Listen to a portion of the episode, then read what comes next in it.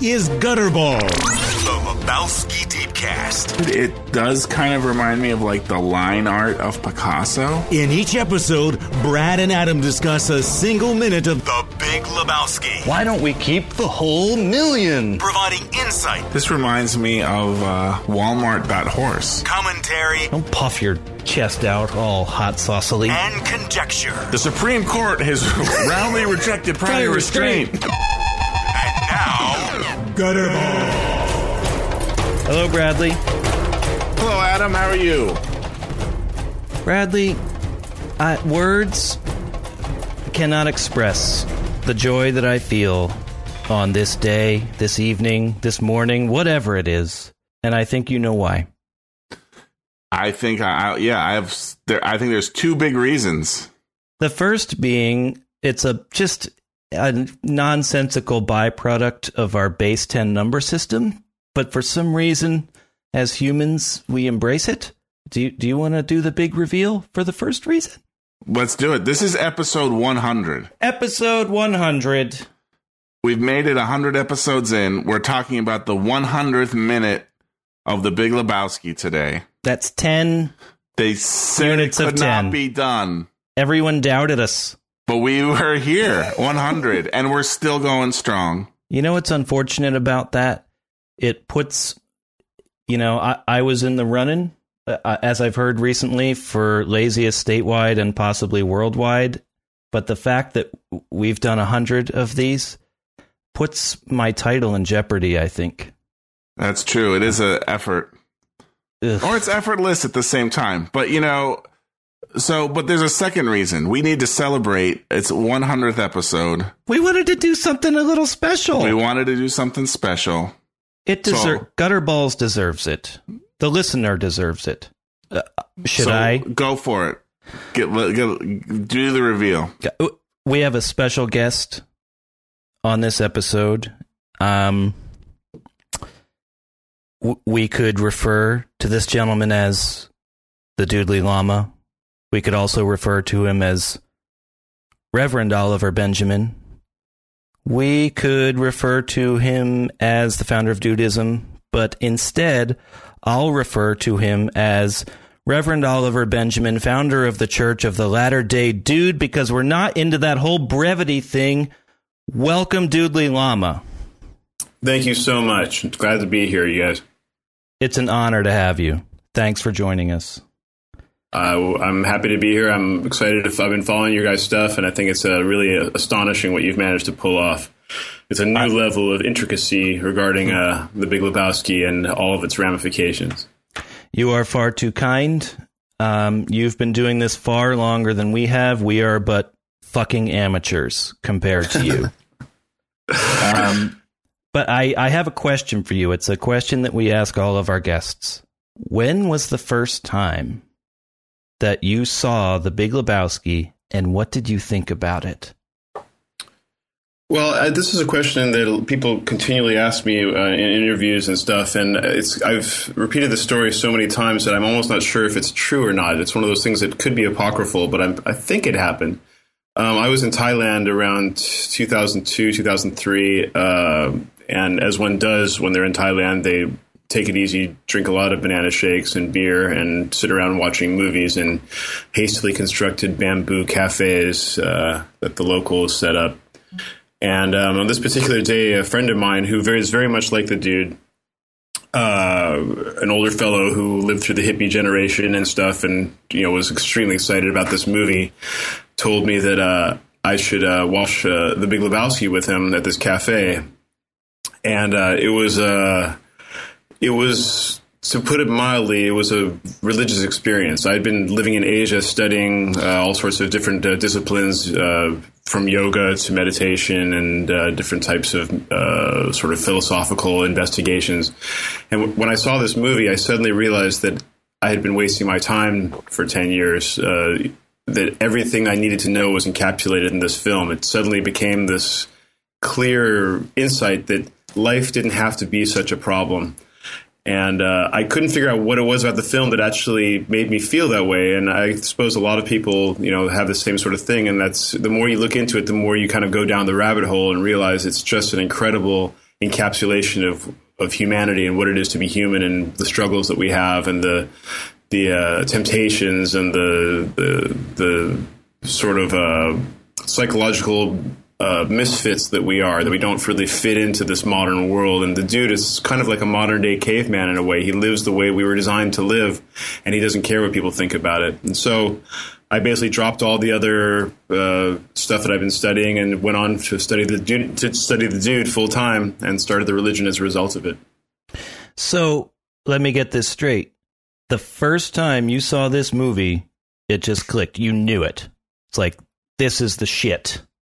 You know what? Actually, I'm remembering wrong. I did see it once before. I'd, I'd seen it once before, and it didn't really make an impression on me. Okay, that's what I'm talking about. Yeah, exactly. Just like like everyone else, uh, it usually takes about two or three times at least to for it to really click. I saw it, and you have to sort of prime the pump. I think is what it is. Is that it's such a unique film. It's so different than everything else out there that you kind of have to rejig your thought process to sort of fit it into your brain. And I was so I'd seen it the first time. Someone actually also someone had uh, recommended it to me, and I sort of saw it. I thought, and I like the Coen Brothers, and Coen Brothers are always great. So Sure. I enjoyed it, but it didn't. It didn't have a revelation. It was the second time or the third time that I saw it that this that this happened. Yeah, Yeah, and first- I think that's just so uh, that's very typical. And I think part of that, you know, because we've talked about this a lot, Adam and I, about you go into it the first time and you're kind of expecting, for lack of a better word, like a traditional movie that's going to make some sort of sense to you and it's going to follow a certain pattern. And when it doesn't, there's some sort of cognitive dissonance there. And until, like you said, prime the pump, you're ready then after the first viewing to say, okay, I'm going to watch this with the right mindset now. And then it all starts to rush in. It all starts to seep in. It's like Although a great piece of literature. If you compare it with any, the, all the great pieces of literature, you know, are, are completely new. Moby Dick is my my favorite example because my favorite book. You know, it's it was so unappreciated at the time because it was so new and so different. It wasn't a typical story uh, in any way. So. For me, I compared uh, the Big Lebowski to Moby Dick a lot, and being sort of a revolutionary movie. Luckily, it didn't take you know forty years to be appreciated after Mel, like the Moby Dick was. It just took a few years, but I still think that uh, it, it and that's why a lot of people don't get it. Maybe still it'll be another twenty years before really the massive population sort of understands why this is an important film. So, in the interests of brevity, can I refer to you as the Reverend simply? just call me Ollie. It's fine. Ollie, I like that. Ollie Lama, maybe. But um, so now Brad's being a little modest because the first time he saw it, he was into it. He laughed his ass off. He kind of got, you know, 25% of the jokes, which is an accomplishment. The first time I saw it, I didn't get it. I was expecting Fargo 2.0, and uh, I saw it with a couple of friends of mine, and we were just kind of like, okay, what was that? But the first time Brad saw it, we watched it together. And I think that made a difference. And you mentioned that you saw it with a friend of yours, um, maybe an older gentleman, maybe a little sagely. And do you think who you watched it with, the company you kept, had an impact on your enjoyment or understanding of the film? You mean me or Brad? I'm talking to you, the Oh, the sorry. I Doodly you were- I thought you were asking. I thought you were asking Brad. Oh, I, no, yeah. Brad and I have been over this ad nauseum. He likes to pretend like he's so much better than me, Yeah. forgetting it the first time. Yeah. He's kind of a dick like that. Yeah, pretty much. It's, uh, brag, it's certainly bragging rights if you can get the Big Lebowski right away. But I, I mean, you know, obviously it depends on what you what you expect out of movies, and I think a big thing is also you know people who are you know into foreign films, let's say, might get it uh, because if you ever watch you know Luis Buñuel or any of the sort of you know celebrated auteurs and in the continent, uh, you know, movies in Europe don't always follow this sort of rigid um, payoff structure that American movies do. You know, where you basically have to have justice in the world, and you have to have you know uh, the comeuppance for the bad guy, and that the the, the um, the hero has to basically get the girl in the end and get the, you know the glory, and against Right. all odds has to persevere, and so it's, basically it just does not. There is no genre in in uh, in America that allows the sort of red herrings that are peppered throughout um, Lebowski to be celebrated. People just watched that movie and said, "Why did he never get to face off against the Jesus?" people say why. I mean, there's a good good thing. Why is the Jesus even there? He doesn't do anything for the story, and it's a very important red herring. It's basically it's they're subverting the expectations of the viewer. That you have this guy suddenly it's supposed to be this like Rocky type showdown between Apollo Creed and Rocky with the bowling. Right. And nothing happens, and they never have it. And you know, the, the stranger says, "Well, I sure hope he makes it to the finals." And then the movie's over, and you go, "What? Why wasn't? Why weren't there any finals?" It's and the point great, is the point is that is, it, the whole idea of that is that the, the, by sort of psychologically upending your idea of what is supposed to happen in a heroic epic, it allows you to then reevaluate the whole notion of hero, heroism itself. That heroism is a bit of a red herring. You know that that maybe that our whole foundation of of heroism upon, upon which the, you know sort of the mythos of of the United States is built, you know, cowboys and self-made billionaires and stuff, is a bit of uh, fluff. You know that it's, that it's all just sort of propaganda. hey, And at least it's an ethos, man. At least it's an ethos, you know, but it's a bad ethos. That's the thing. and, So- and, uh, I, and we really have to question this. We really, I think it's the most important thing about the, the movie is that we really have to question this aggressive mentality that people have in this day and age about what you're supposed to do with your life. Let me ask you a question. So, you founded Dudeism. Brad and I have talked a lot about on this sh- on the show about the dude um, ostensibly embracing this Zen-like lifestyle. He just goes with the flow. He takes it easy. You know, he rolls with the punches. But what we've found as we've examined this movie minute by minute over the last three years, God help us, is that he actually like loses his shit a lot. Um, there's the scene in the bowling alley where he's like, they're gonna kill that poor woman. He's like apoplectic with anger. He loses his shit at the titular Lebowski. When they brace him, he's he's like at least half the time losing his shit. So how does that jive with the uh, the Zen, the Eastern sort of philosophy? Yeah, this is this is actually something that we get asked a lot, and, and we have an answer for that, and it's actually very important, and it, sort of humanizes the dude. The, the point is that. If you know, I've spent I've spent a lot of time with meditators over here, and I mean, it's a Buddhist country. I live in Thailand most of the year, and uh, you know, I've, I've encountered a lot of the this sort of stuff uh, where you know you kind of expect you know in the West we expect these guys to be like you know martial artists like Caine on you know kung fu completely un unfazed and you know un, unmiffed by anything that happens to them. Emotionless, basically. You will just you know saintly, and the thing is that, that you know it's very common to this Orientalism for you know people in the West to sort of imagine these kind of transcendent, holier than thou type people that you know are you know in the Shaolin temples and like that who can you know catch grass, catch flies with their chopsticks and all that crap.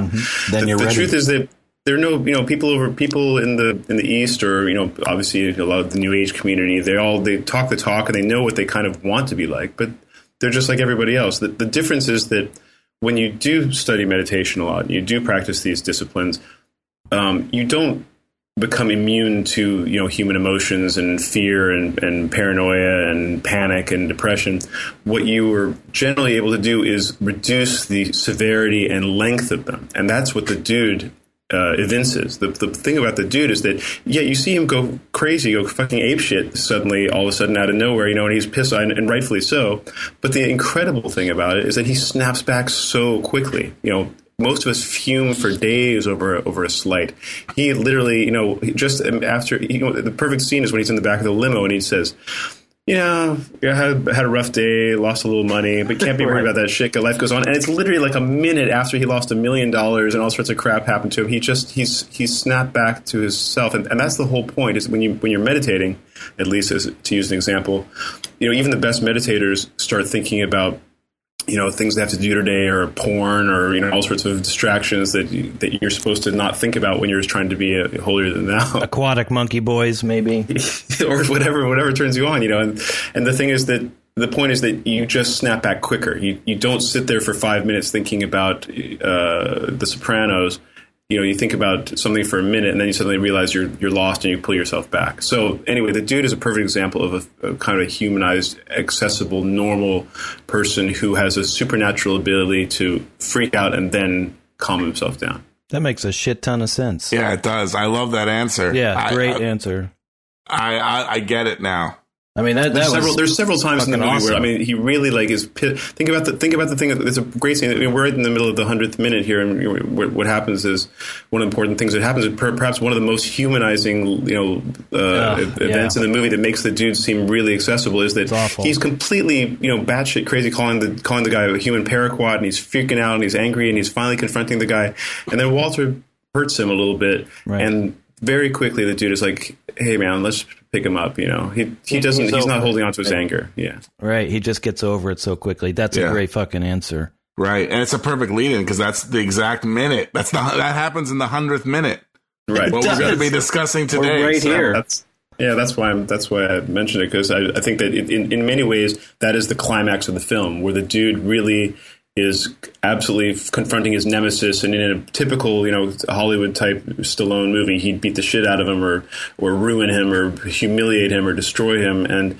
And in this moment of, of total confrontation, he actually sees some sympathy with the guy and, and doesn't hold on to his anger for longer than uh, 30 seconds. Right. And then he shows some kindness. That's great. Exactly. So, Ollie, what are you working on now? You just had a book, right?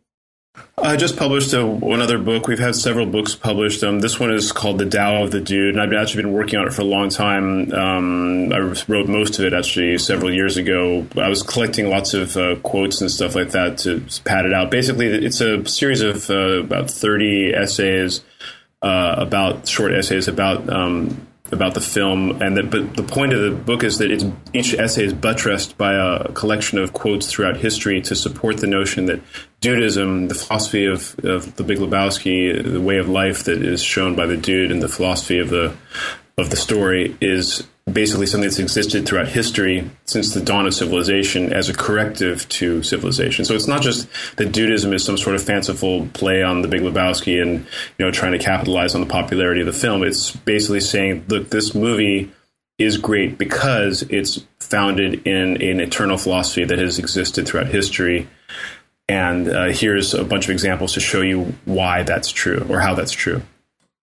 I love it. Where where do people find this stuff and learn more about you and Dudeism? Well, dudeism.com is the main website, D-U-D-E-I-S-M.com. People sometimes misspell it D-U-D, but that would be dudism. So it's yeah, we don't want that. we, don't, we don't want to celebrate that. I mean, I thought it was a dud the first time I saw it, but no oh, longer. yeah. Well, maybe there's a little irony in the name then, yeah. Could be.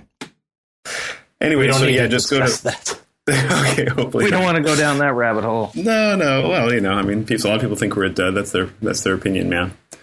Um, so yeah, go to the website, the Church of the Latter Day Dude, dudeism.com. We have a bunch of stuff, lots of books, the Tao of the Dude, the Abide Guide, the Dude De Ching, um, Lebowski 101. Uh, we have lots of material on the site. We have a forum. We have an online publication called the Dudes Paper, which is at dudespaper.com. Um, we have a bunch of things rolling out. We're trying to get a Abide University, an online learning program uh, to study leisure science and other uh, Dudeist uh, disciplines uh, online. Um, and uh, our Facebook page is quite popular. We have about 400,000 uh, followers of our Facebook page, uh, Facebook slash Dud- Dudeism. That's a couple more than we have. We're close. We're we're we're tight. We're, we're right up on there, but not quite. Oh, there you, you guys going to draft me?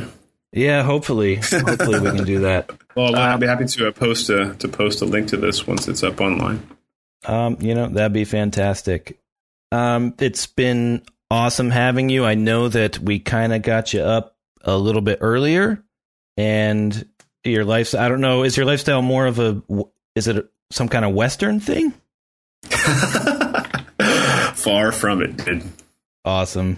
All right, Oliver. Thanks for being here. Um, I just think it made our hundredth episode so special. Appreciate It it, was great lot. talking to you guys. I'm, I'm really proud of what you're doing. I'm really happy to, to look more into it, and uh, hopefully, you can guys can turn this into a into a book or a or something someday. There's so much. There's so much content you guys have done, and you've done you've done the world a good service. I'm proud of you. Well, for a bunch of fucking amateurs, that's high praise. So thanks. Okay, good luck, and uh, talk to you soon. All right. Thanks. Keep taking it easy. All right, take it easy, guys. Bye. Well, Brad, that was fantastic. That was awesome. That was awesome. What a great guy I mean, to come, uh, you know, help us out like that, join in, he didn't have to do that. Who are help we? us. Yeah, exactly. Bunch of fucking nobodies. We're like uh, Steve Martin in The Jerk. You know, Na- Na- Navin Yeah. Johnson, right? Yeah, The biggest thrill of his like life is like- asshole. Right. The biggest thrill is when the new phone books come and there's his name in it. You know, that's us. And, you know, he's like that millionaire guy. And we're like Steve Martin putting the glasses with the thing in the middle that makes his eyes go cross eyed. Like, we probably just ruined his career. So it was, you know, nice of him to come here and give us a couple minutes of his time. Yeah, and I love how he was able to uh, lay out. Um, Like the you know, dude's in ten aggression. minutes, he was able to bring more insight than we've managed to do in, almost two hundred hours of recorded. at least 200 hours. Yeah. It's like, okay, maybe for once I'll shut the. I didn't do a real good job, but I was thinking, just shut the fuck up and let him talk for once. Because I know he was doing our job for us. It was perfect. I loved it. I wish that's what I want you to do, basically. You could just cough, see, man. I, see, I was waiting for you The to thing- do it this whole time. That's the problem. what? I was waiting. I'm just shut. up. I'm just like, okay, Adam, enlighten us. I don't have anything. And you're sh- sitting over there like, all right, when's Brad gonna talk? Now it's, it took us hundred episodes in, but I realize now this strategy may not be the best. we need to find people who know what they're talking about and have other people. Maybe we'll just sit here and be quiet, and other people can talk. Right. Is that the strategy? I've always been much more successful as just kind of like facilitating people that actually know a thing or two. Hmm. Fuck. Well, for our very special episode, I don't really have much. I mean, We could just wrap it up now. I actually do have a few things. Do we want to play the minute and talk about it a little bit? I guarantee you it's all downhill from here, so might as well. Let's do it. Here we go. I've never been more certain of anything in my fucking life. Come on, come on. Put him down, man! Yeah, I'll put him down,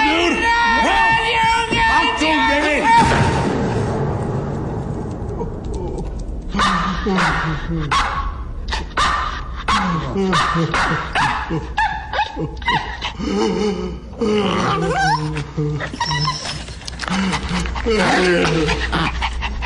on, man, help me put him back in his chair. To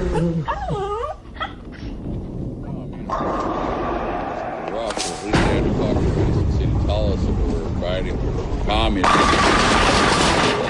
back there. Whereas this whole fucking thing, this whole fucking thing is nothing but nothing about oil, which I personally adhere to. Sure, you'll see some tank battles. But fighting in desert is very different from fighting in canopy jungle. I mean, I was a foot soldier whereas this All right. That was the minute. Yes. So there's Yes, it some weird stuff I noticed in here. See, So I'm here's glad the weirdest thing. I'd never noticed this. for once you have For- things. Uh, for Great. once I have things, but watching this with the subtitles on, I noticed something. I actually noticed this last week, and I was like, it twisted my head. I was like, okay, I gotta wait till this week to talk. Oh, that's it. your thing. You watch it with the subtitles on. Yeah. Once again, I didn't, and you probably didn't watch it with your eyes closed and only the sound. I didn't do that. It's routines, Brad. It's pathways through the Yeah. snow, and they're getting more entrenched every day. We should switch it. We should. I think again, there's probably something Dudeism would have to say about those entrenched pathways and breaking out of them. Jesus, I'm sure he would. Let me just. Oh, I just I'm thought it so was- close to really going full on, dude. You Just- have no idea. Well, tell me about it. What do you mean?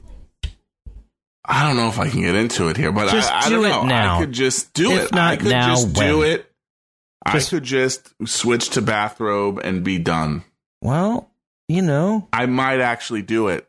do you have a I'm Rubik's cube to actually do it. fortune that you can fall back on? I don't. Well, you know who who can who can worry about that shit. Well, you know? I might. I might Life have goes enough. on. Like you know, Well, I might be able to eke by a little bit. you could try it out for a little while. If it doesn't work, go back to the other, Mm-hmm. Yeah. you know, square community shit. So Yeah. that was an aside. Here's what I noticed listening to the while looking at the subtitles. Well, that's not an aside. It's something we're going to have to come back to, but I, yeah, I just I can't really talk about it that's fine. At this point. My I- I, just can't. I understand. I'll talk about it after I do it. I understand. Walter says Achtung, baby. He fucking says Octoon, baby. And that got me thinking, like, what the fuck is that? Well, Like, is that a phrase people say? I only know that as the U2 album. it's a phrase people say. So Achtung Baby, is it a phrase people say? It Well- came out on November 18th, 1991. So again, close. Oh, see, that is weird. I didn't put that connection together. That is weird. Like maybe that, but Achtung Baby, I mean, maybe it is something people say. So looking at, I just figured it was a war thing. Walter's very into the military and Yeah, military conflicts, and he knew that as a phrase of like, you know, the Germans, you know, that fucking Kraut. I told him a thousand times. Like he knows this shit. Yeah. Conflicts that America has been in. Well, I just that figured was- he knew that shit. that, I mean, granted, I am unaware of, I was unaware of that phrase outside of the title of a U2 album. I did um, do some. So then I was like thinking the same line along the same lines of you you were saying. Like there must be a. This just must be a. Uh, um, you know, some phrase, something people have said. Maybe it was from like the 40s. It was like a thing people said. World War II. People were just like Achtung, baby. Like it was a.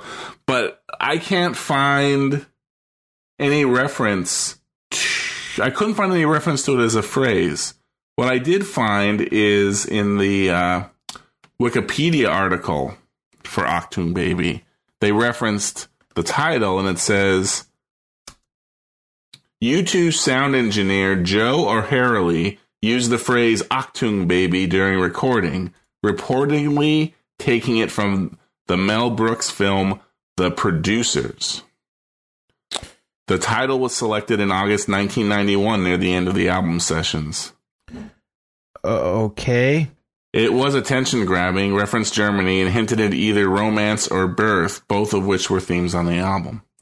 So I then was like, okay, I'm not, I have to say again, I'm not that familiar with the producers, unfortunately. I'm not either. I know of it mostly from Curb Your Enthusiasm, where Larry David was auditioning right. for it, and then he got the part, and David Schwimmer was doing it, Ben Stiller, and he Yeah. Mel Brooks is. Well, I don't want to spoil anything, but Right. Yeah, I know it from there because it did become very popular as a Broadway play. Yes, and then Right. it was in uh, featured in that season of Curb Your Enthusiasm. so that's where I know the producers from, basically. yeah. Curb Your But Enthusiasm. you know, on the IMDb page there is um, a quote there: "Der Führer does not say Achtung, baby." Baby, baby. Why does he say this baby? The Führer has never said baby. I did not write baby. What is it with this baby? It's out of context, so I can't really understand it. But Walter says Achtung, baby. I just Don't know what to make of it. Well, Maybe it is a phrase, and I'm just we're just so ignorant, and it's even it's not even in Google. Like some googling, I can't find any reference to it being a, a phrase other than from the producers or you two. See, uh, I'm not sure what this reference to the producers really means. Like, what? I'm not just because they said Octoon Baby in that in, the producers. Well, the U two in the Wikipedia it says the al the U two album Achtung Baby came from their sound engineer saying Achtung Baby, and he got it from the producers. So I'm just tracing. So my first question was, I guess I should backtrack. I was like, "Is Achtung Baby? Why did U2 call their album Achtung Baby? Is that a known phrase?" okay, well, And apparently not. It's just this random quote from the producers. no, it is a known phrase, Brad. You're think you're thinking about this has become very uptight. It it does get uptight a lot. I won't. you could I just will. cough. Nobody gives a shit. The seven people listening does. Yeah, but That you're a. you're forcing it back. Just let it go. I'm not really. It It's just go. a bizarre Let it go. thing. Believe me, I would let it out. Okay, Octoon Baby. Okay, you've listened to you talking you two to me. I have listened to that podcast. Yes. All of it? Have you listened to the. Octoon Baby episode? I want to say yes. Well, when you two, I can't believe we're talking about fucking you two. When you two was recording Octoon Baby, uh, I don't know if it was Brian Eno who was producing it, but anyway, it's like you got to go over to Germany, blah blah blah. And this is like right right around the time the wall had come down. you know, but it's a time of great change and upheaval and unrest. And they're like, that sounds great. We'll go and find a little place and we'll all live there together and, you know, work on songs for the next album. But they were in Germany. It was kind of like gray and depressing and lots of concrete. So I guess my point is they were living in like kind of blasted out, like not yet recovered, not even close to recovered Germany at the time. And in German, in Deutsch, Achtung Baby is just like, here we go, baby. You know, look out. Watch out. Here it comes. You know, it's like an expression of like impending something. Achtung Baby. Look out, baby. Oh, look out. So It's you're saying like it's a it's a common phrase in German, German, I'm Germany. saying that. I don't know if that's right. I'm just saying that when U2 was recording Achtung Baby, before it had a name, they were doing that. They were like getting the genesis of the album and like hashing it out in Germany. And it was very depressing Yes. and it's not as not at all what they thought it was going to be, that whole experience. So that influenced that whole album.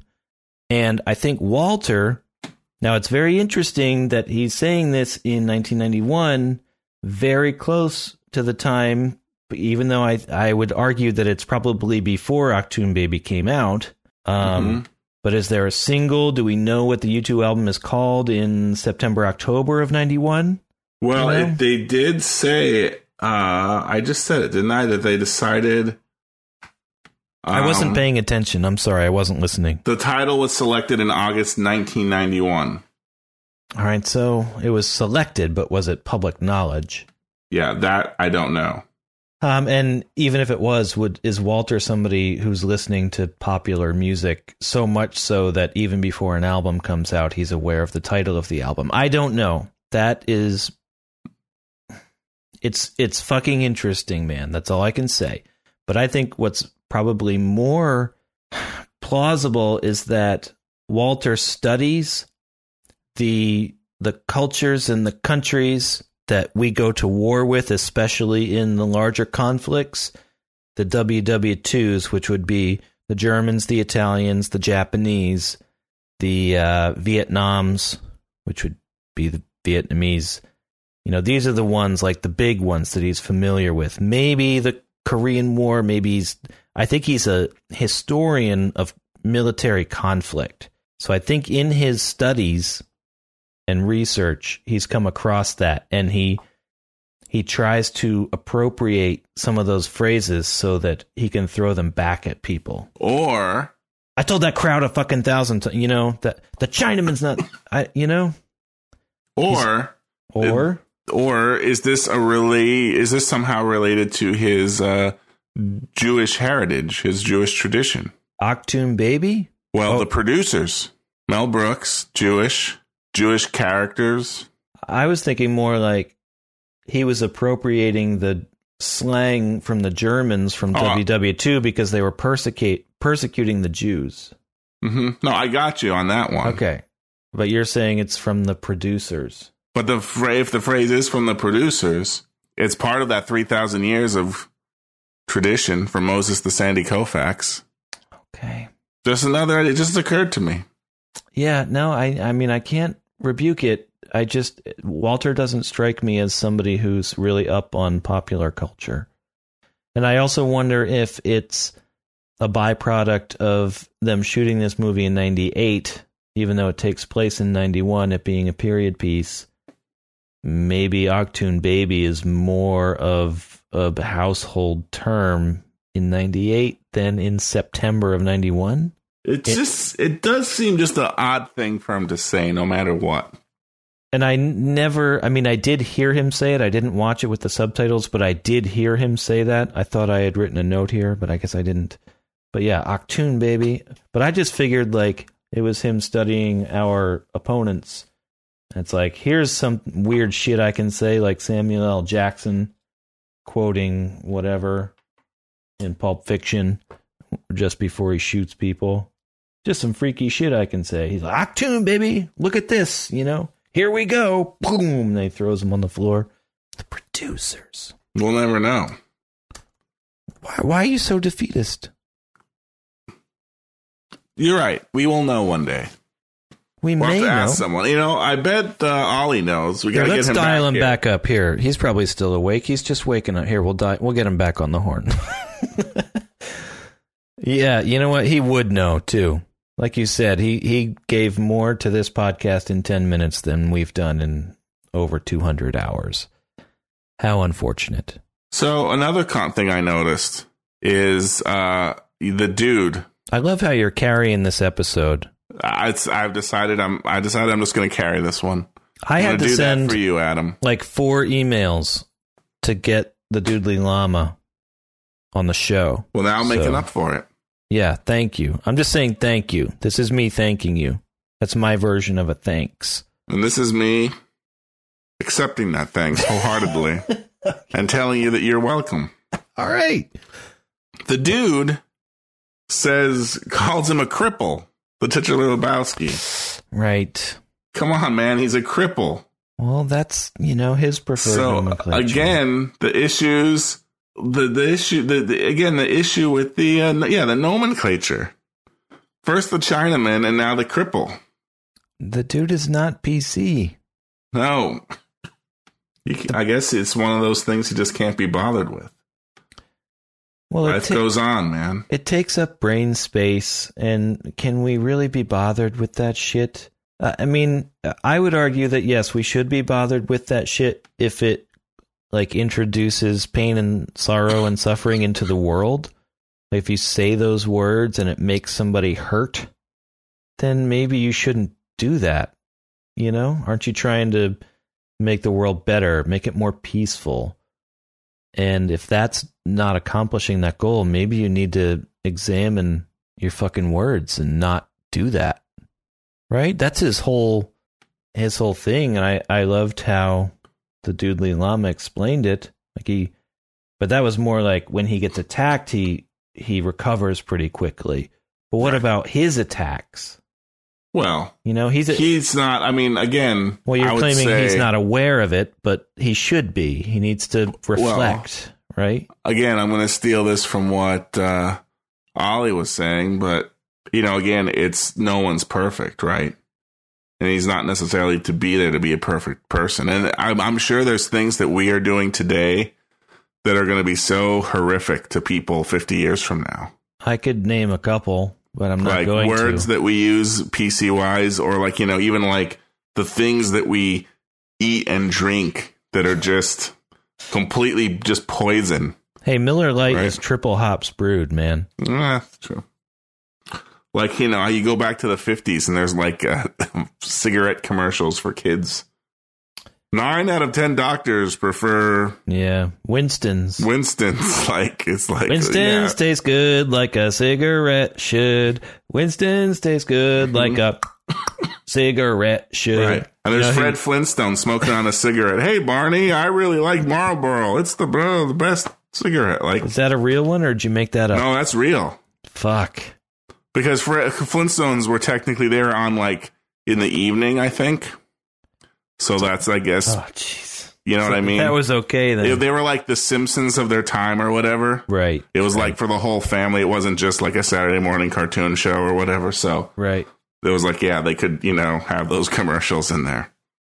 Brian Shuey claims that Winston's are the athlete the hmm. athlete cigarette. no, really, man, really. You know, you you can smoke these. They're they're not quite as bad. Like, and then you can run, and then it'll run for a while. See, it's good. Yeah. Well, it's like that, um, right? That John Belushi Saturday Night Live skit, the I- little donuts, Oh, the, the breakfast, little chocolate covered donuts, the breakfast of champions. And I it shows them. him like this his hand going in and grabbing one, and you can see a cigarette in his other hand. I love those little chocolate donuts though. Yeah, they are great.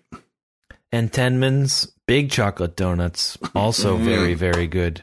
It's probably been 12 years since I've had one, but man, I could eat those with a little glass of milk, chocolate or otherwise. Mm. Got anything? What do you got? You, you're So, going pretty well, good. So, um, well, so what happens here, right? The, the Walter is convinced the guy walks, picks him up, well, he's slapping down. his He's hand. You know, the Achtung, titular baby. Lebowski is trying to like wheel his chair back by using the control and the and he's slapping his hand away from the control so he can't get away from him. You hear the little sound effect slap, slap. Yeah, that's just such a demoralizing, dehumanizing thing. Like you're trying to get away, but I'm going to slap your hand away from your little jaw. Oh my god, that's horrible. It's awful. It's like, and it's like he's not even trying. It's just a dainty little slap, slap, slap, and now you're like completely immobilized.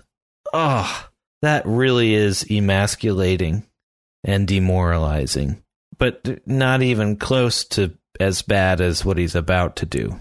right.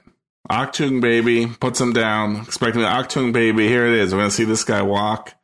He falls to the ground. Granted, even if the guy did walk, He wouldn't It- walk. if I was in his situation, I would just allow myself to fall to the ground. wouldn't I agree. I agree. I would do the same thing. It would be pretty. I mean, like to fall. Imagine falling from a standing up position directly down. So imagine standing up and then just allowing yourself to fall face first.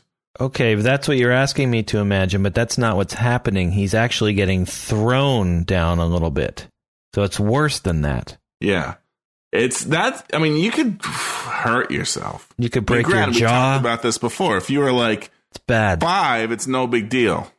No, it happens every like 30 minutes. Yeah. If you're our age, If you're a You're professional athlete, bones. you do it for a living, you know? But yeah, if you're our age, yeah, you're in the hospital probably. right. Or at least at, at the doctor like getting checked out. So on that level, maybe I would walk to some degree. I wouldn't walk, but I would like brace my fall at least. Right. Like he doesn't even brace his fall. In fact, how do they even do that? That's got to be a stuntman, right? Yeah, it's definitely a stuntman. He might probably have some kind of padded suit on the front. Who knows what they did with the set because he falls onto that carpet. It's like a very thin man who's covered in padding, and the Mhm. carpet is got like rubber or foam underneath it. Right. Uh, I mean, they probably didn't do this because they probably did just shoot this in some mansion somewhere. But yeah, you you could do something crazy like cut out a bit of the floor under where you're gonna fall and actually put whatever kind of foam. Well, you could put like two inches of foam underneath the carpet, and then with the padding in the clothing would probably be enough. Yeah, and you can see them kind of like bounce a bit.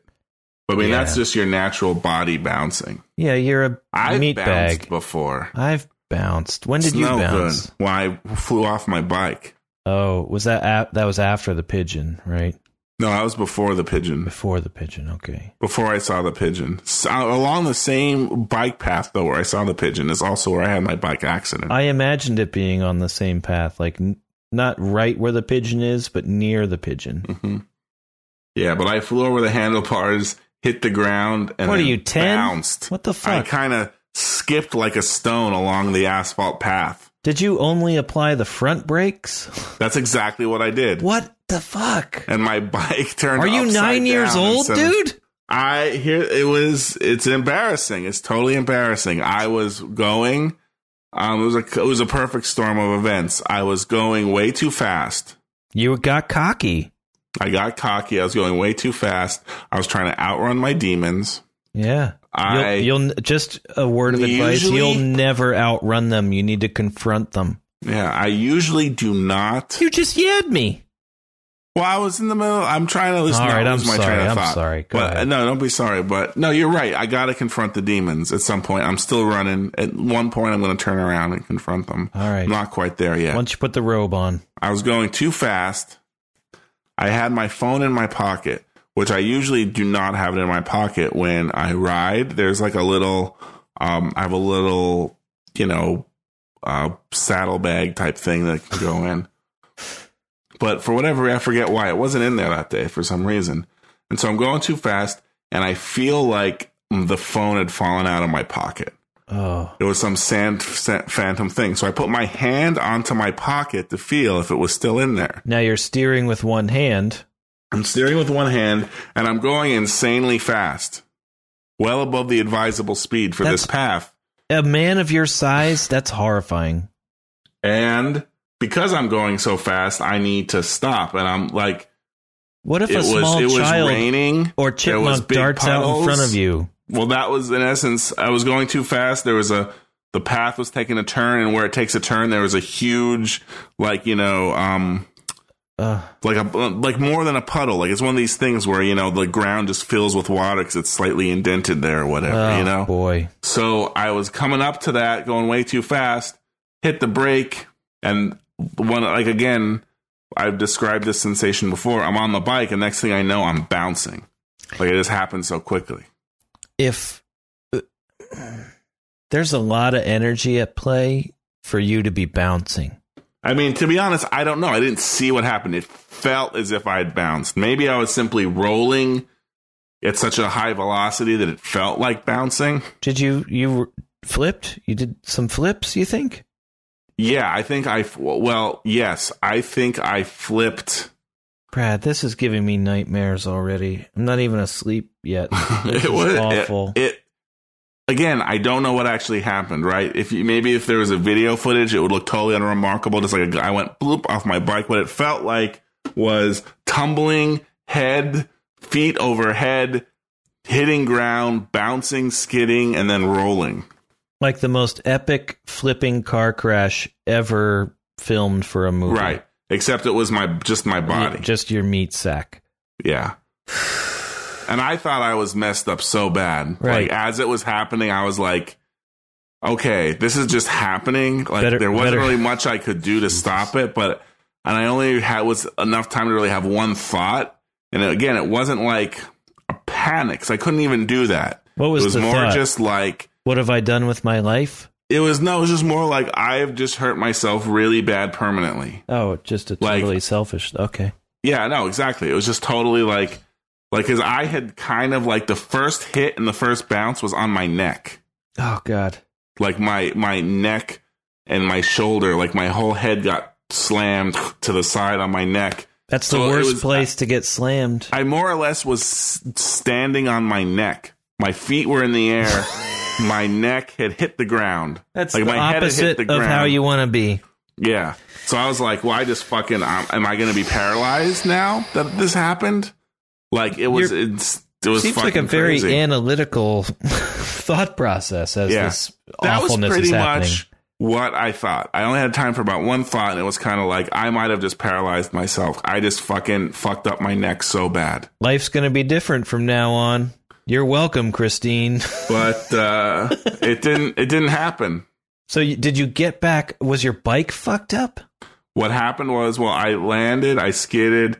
Um, bounced? You bounced a little. Someone You flipped. nearby had heard it. Well, I will say this. I bet they heard it. started. I let out a little bit of not really a scream, more like a yell. A squeak. Kind of like a ah ah ah like as I was like bouncing, This keeps getting worse. I was letting out noise like that. Noise like Ugh. that was being forced out of me. God damn it. And then um yeah, a, a, a lady who I'm forever in her debt um because there was like kind of people's backyards kind of backed into this bike path. So she had, it was summertime. I guess her windows would open. I'm not sure. Maybe she wasn't, to be honest, I'm not 100% sure, but she had heard slash seen it.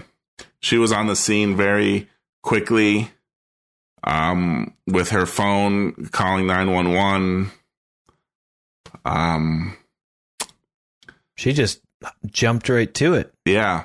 Um, I, you know, I hope you got her paramedics were there. They put my head in the thing to hold it in place and all that and got me on a stretcher. How many paramedics were there? Two. Those are some strong fucking paramedics. There were two. Well, there was two paramedics. To be honest, I can't remember how they lifted me up. I mean, the one guy was huge. He was my size. I'll give it that. Okay. Because Um, god damn it, man. Yeah, and there was a um a cop th- there. Was it just a single cop?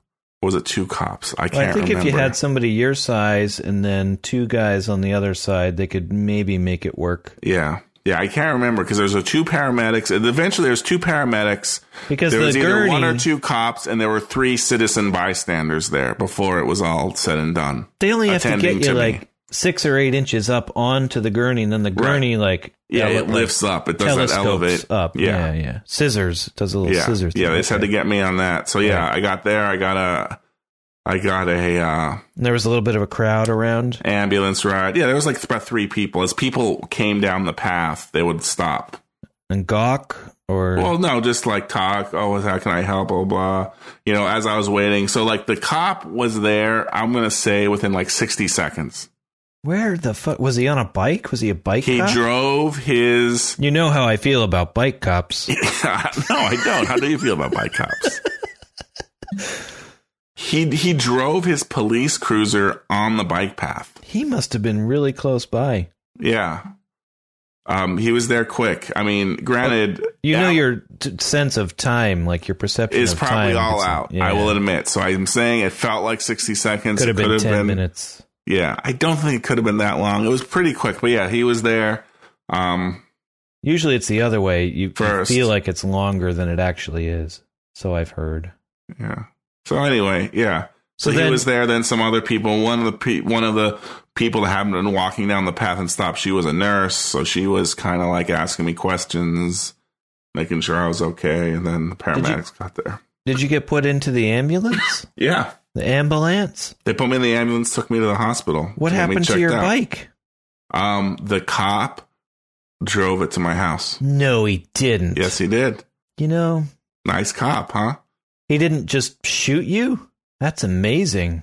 Oh, come on now. I mean, granted, yeah, Well, you could have been a threat. You're a large man. yeah.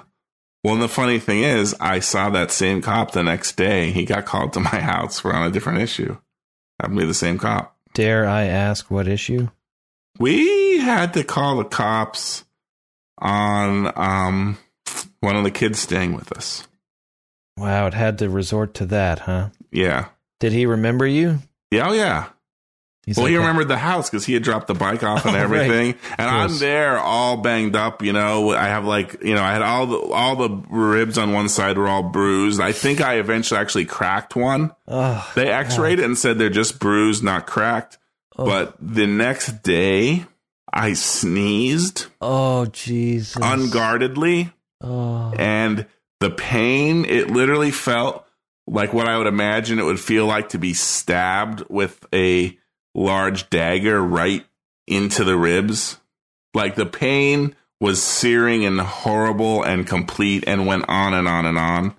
So I I'm thinking I might have actually cracked one with that sneeze or or, or several of them moved from just uh you know bruised to actually cracking with that moment but uh So, yeah, that's really what I got away. Other than like, Ugh. scr- other than scrapes and stuff. I mean, I was wearing a helmet. Luckily, the side, the one side of the helmet was just like sheared, not sheared off. I mean, like it was just like, it had removed looked some of like the you- helmet. yeah, it kind of looked like if you took a, a belt sander to the side of the helmet for a couple seconds. So that that would have been your head. Yeah, that that it was like that. So Do you yeah, think you could have died if you weren't wearing a helmet? no. Really? but maybe I mean I'm not going to say it's not possible. I feel like I would not have died. I don't think. Well, I don't know. It's hard to say. I feel like my head. You just yeah, said maybe, maybe you're 6 right. foot 8 Yeah, and you're you were upside down in part of your like spinning, bouncing, smashing maneuver. That seems like there could have been significant head trauma. yeah. I guess you're right.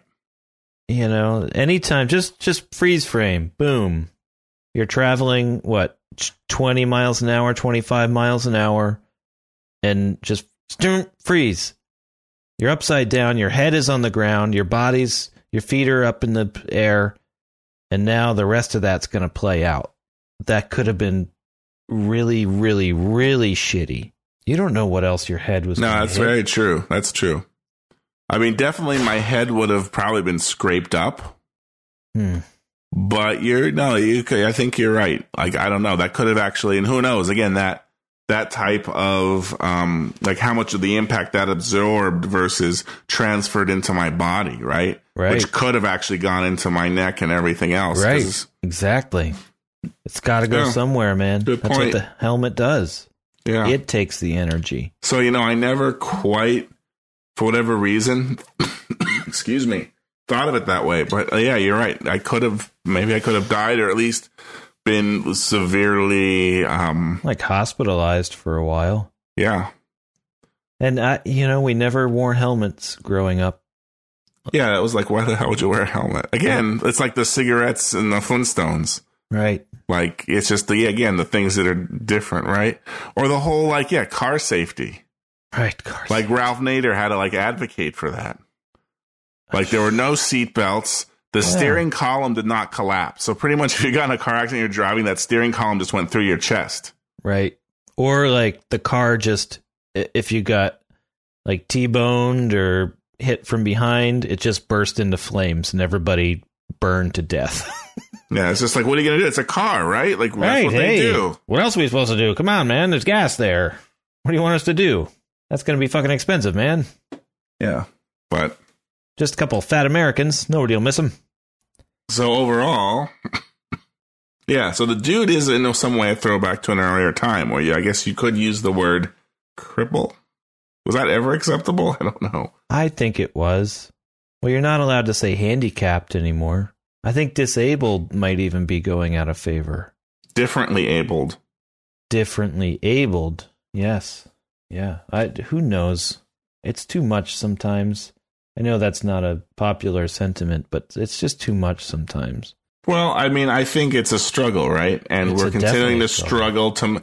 Well, well, I guess what I mean by that is that culturally, we're struggling to find the right words and the right way to do this. And I mean, it's hard to do. Uh, it's somewhat hard to do, perhaps, right? Yeah. Well, it's obviously because here we are. But if the sentiment is right and the attitude is right, why should the word negate the sentiment and the attitude? Like, does the word trump both of those things? Well, the word also, but the words, you know, words have their meanings that they enforce, right? Like that happens without a doubt too. I guess the challenge is words have different meanings for different people. Uh, well, yeah, I think that's that's part of it. I think the word, um, you know, like if we were to say disabled, right? Like, okay, that is a I mean, there's a connotation there, right? It's framing it's in the form yeah. of like a negative. Yeah, it's a negative. Well, I mean, you and you can't really escape that fact. But the dude says, "Granted, cripple. it's probably nicer than cripple." Is it? Why? Although say negatives. it, well, cripple isn't necessarily. I guess it is cripple. Something's crippled. It's yeah. It's we're crippling the economy. You know, it's it's bad. It's taking mm-hmm. it down. It should be up here. Now it's down there. You know, but Brandt is appalled by the dude's worse of crippled, and he advocates for disabled. But I don't think you yeah, can say. But again, it's 1991, anymore. right? Yeah. That was maybe the phrase.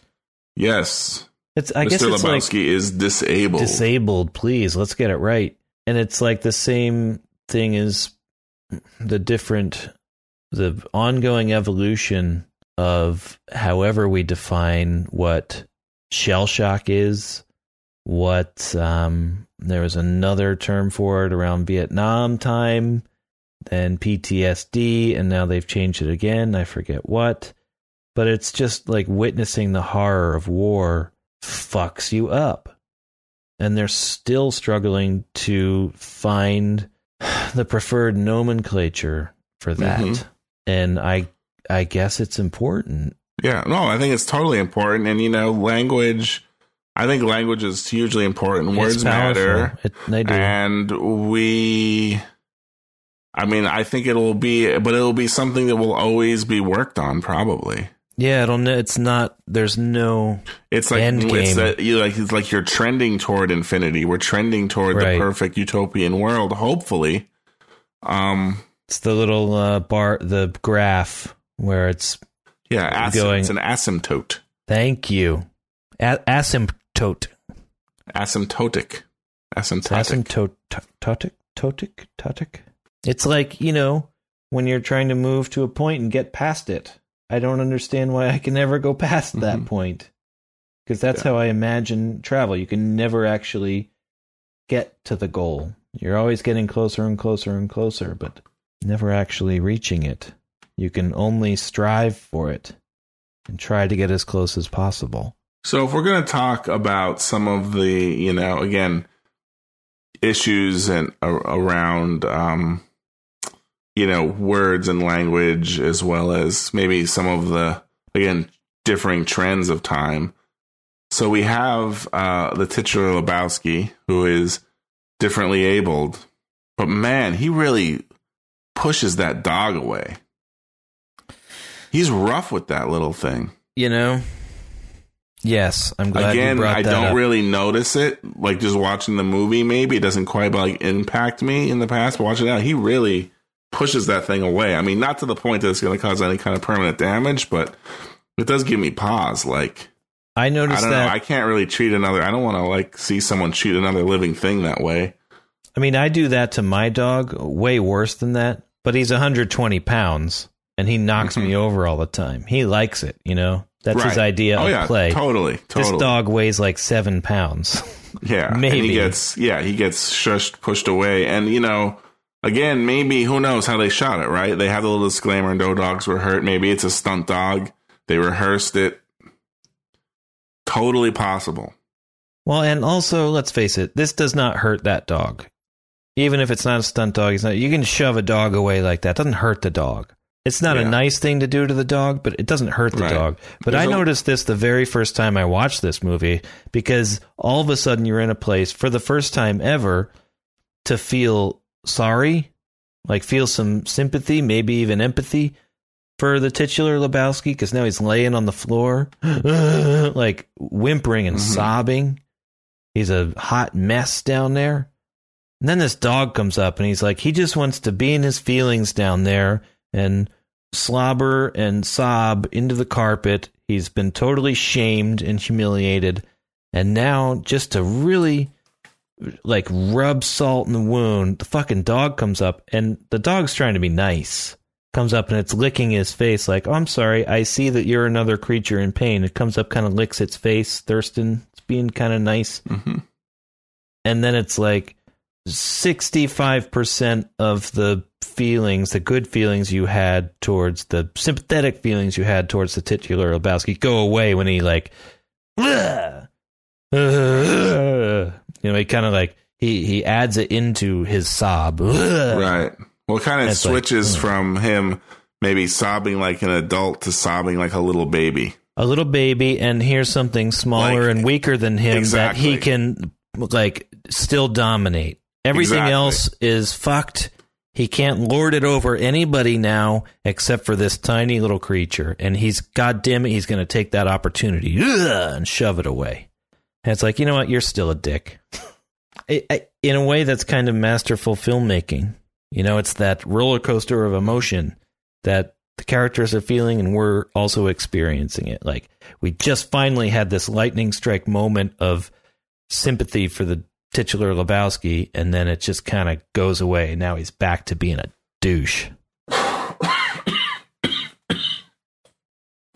Yes. Have you been sick for two weeks? Because I think I finally got over I've- my sickness.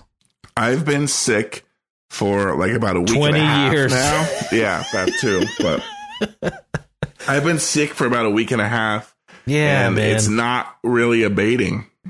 no, I think I just did a lot of work, Excuse me. like anywhere from 12 to 17 hours a day for six days straight. And I think that may have like sweated out all the sickness, judging by the Mm. stinkiness of my feet. I think all the sickness like drained down through my Drained down body and went out through my feet. See, I've kind of done that. I've gone out and I've like sweated it out a little bit. Yeah. And after I do that, I feel way worse. Well, for a day, but then maybe you get better. No, like the next day, I feel way worse. It's kind of like I, Hmm. I mean, I, well, part of my symptoms is like this kind of tiredness and this fatigue, like in like every muscle in my body. So it's this weird mixture of like kind of like a, that's, I don't know what it's like, some weird type of cold throat irritation type thing mixed with this fatigue. Hmm. I went to the doctor. He said it was probably just some virus and it'll take 10 days. Well, it's been ten days. Should be. It's been you should be on the mend then. today's day nine. All right. So It's we'll see. Hopefully, coming. I'm on the. Yeah, I mean, I'm to the point like last week for two days. I just pretty much I stayed home. I needed to like sleep most of the day. Like it hit me pretty hard. This like fatigue aspect of it. Um. Now at least I can kind of get up and around, do a podcast, do some stuff here and there. I mean, at least there's that. I don't know what I would have done. You know, Man, all right, we should wrap this up because I'm starting to. you're losing your I'm shit starting over I'm starting to lose it. I've, I've held it together somewhat this long. I'm about to send you off to walk the plank off the back of the poop deck. Next time on Gutter Ball. The man in the black pajamas, dude. Worthy fucking adversary.